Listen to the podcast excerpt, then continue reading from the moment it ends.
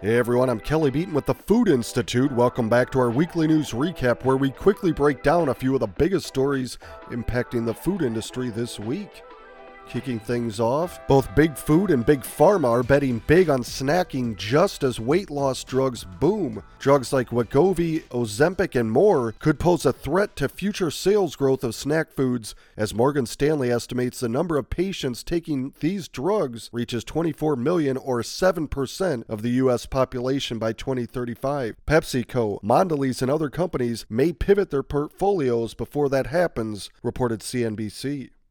Moving on, many consumers remain mad about inflation even though it has fallen. Prices are rising more slowly, but many are fixed on just how much less expensive everything was before the pandemic. Staples like milk and gasoline are still $1 more than they were before the pandemic struck, reported the Wall Street Journal.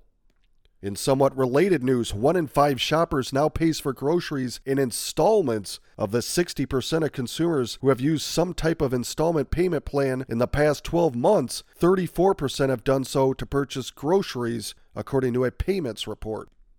And finally, a few quick ones to close on. New data shows how bad restaurants' labor situation is getting. The food service industry will need to fill nearly 2.6 million vacant positions each year through 2032 reported Restaurant Business.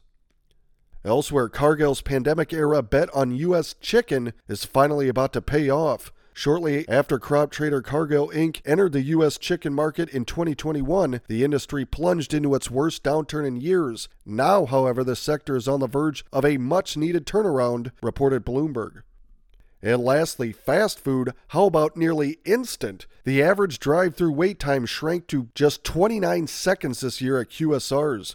Companies like McDonald's and Chick fil A are working to speed up service and reduce errors. Many restaurants have also shifted to in store kiosks or mobile ordering, freeing up workers as a result, reported CNBC.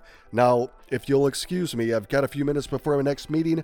Gonna go get one of those pumpkin spice lattes or nutty pumpkin coffees, or a pumpkin spice frosty.